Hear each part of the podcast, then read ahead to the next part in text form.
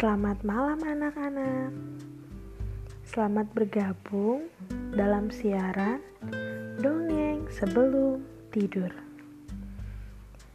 Sebelum mendengarkan dongeng, Ibu mau tanya, apakah anak-anak sudah gosok gigi? Wah, hebat, sudah gosok gigi. Bagi yang belum, Jangan lupa untuk gosok gigi ya. Nah, sekarang waktunya kita untuk dongeng sebelum tidur.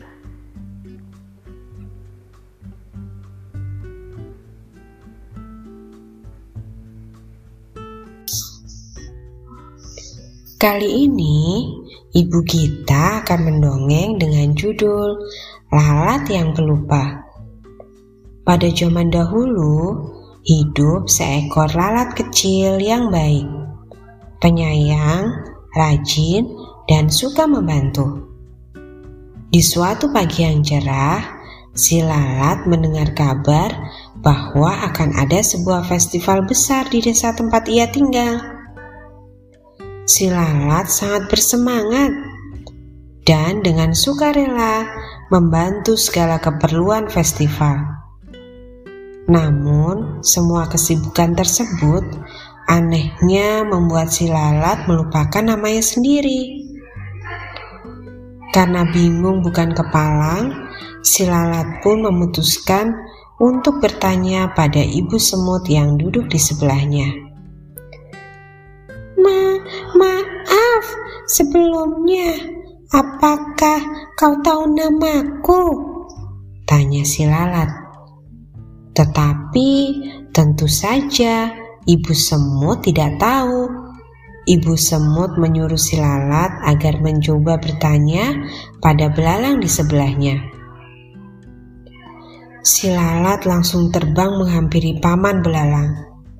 Ia menanyakan pertanyaan yang sama pada paman belalang. Tetapi hal itu juga tidak membuahkan hasil. Paman belalang hanya menggelengkan kepala sebagai pertanda bahwa ia tidak tahu. Paman belalang menyuruh si lalat bertanya kepada bibi kupu-kupu. Tapi bibi kupu-kupu pun tidak tahu. Melihat si lalat yang putus asa, Bibi kupu-kupu menyarankan lalat untuk bertanya kepada seorang bayi manusia. Karena mungkin bayi itu tahu nama si lalat.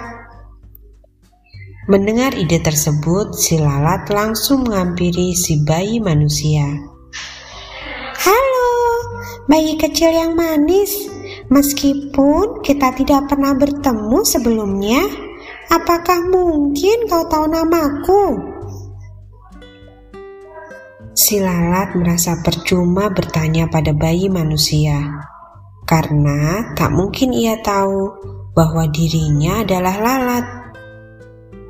Tetapi kemudian, lah, lah, lah, ucap si bayi. Mendengarnya, Si lalat pun langsung membelalak bahagia. Ah, iya, benar sekali. Aku kan lalat. Terima kasih bayi kecil yang lucu. Kau telah membantuku mengingat namaku sendiri. Si lalat akhirnya kembali ke festival dengan perasaan gembira karena telah berhasil mengingat namanya sendiri. Anak-anak, dari dongeng yang kita dengar tadi, kita belajar untuk bersyukur karena orang tua kita memberi nama yang indah, dan banggalah dengan nama kita masing-masing. Sekian dongeng sebelum tidur untuk malam ini. Sampai bertemu di dongeng berikutnya. Sebelum tidur, jangan lupa berdoa dulu ya. Selamat tidur. Selamat beristirahat. Tuhan Yesus memberkati.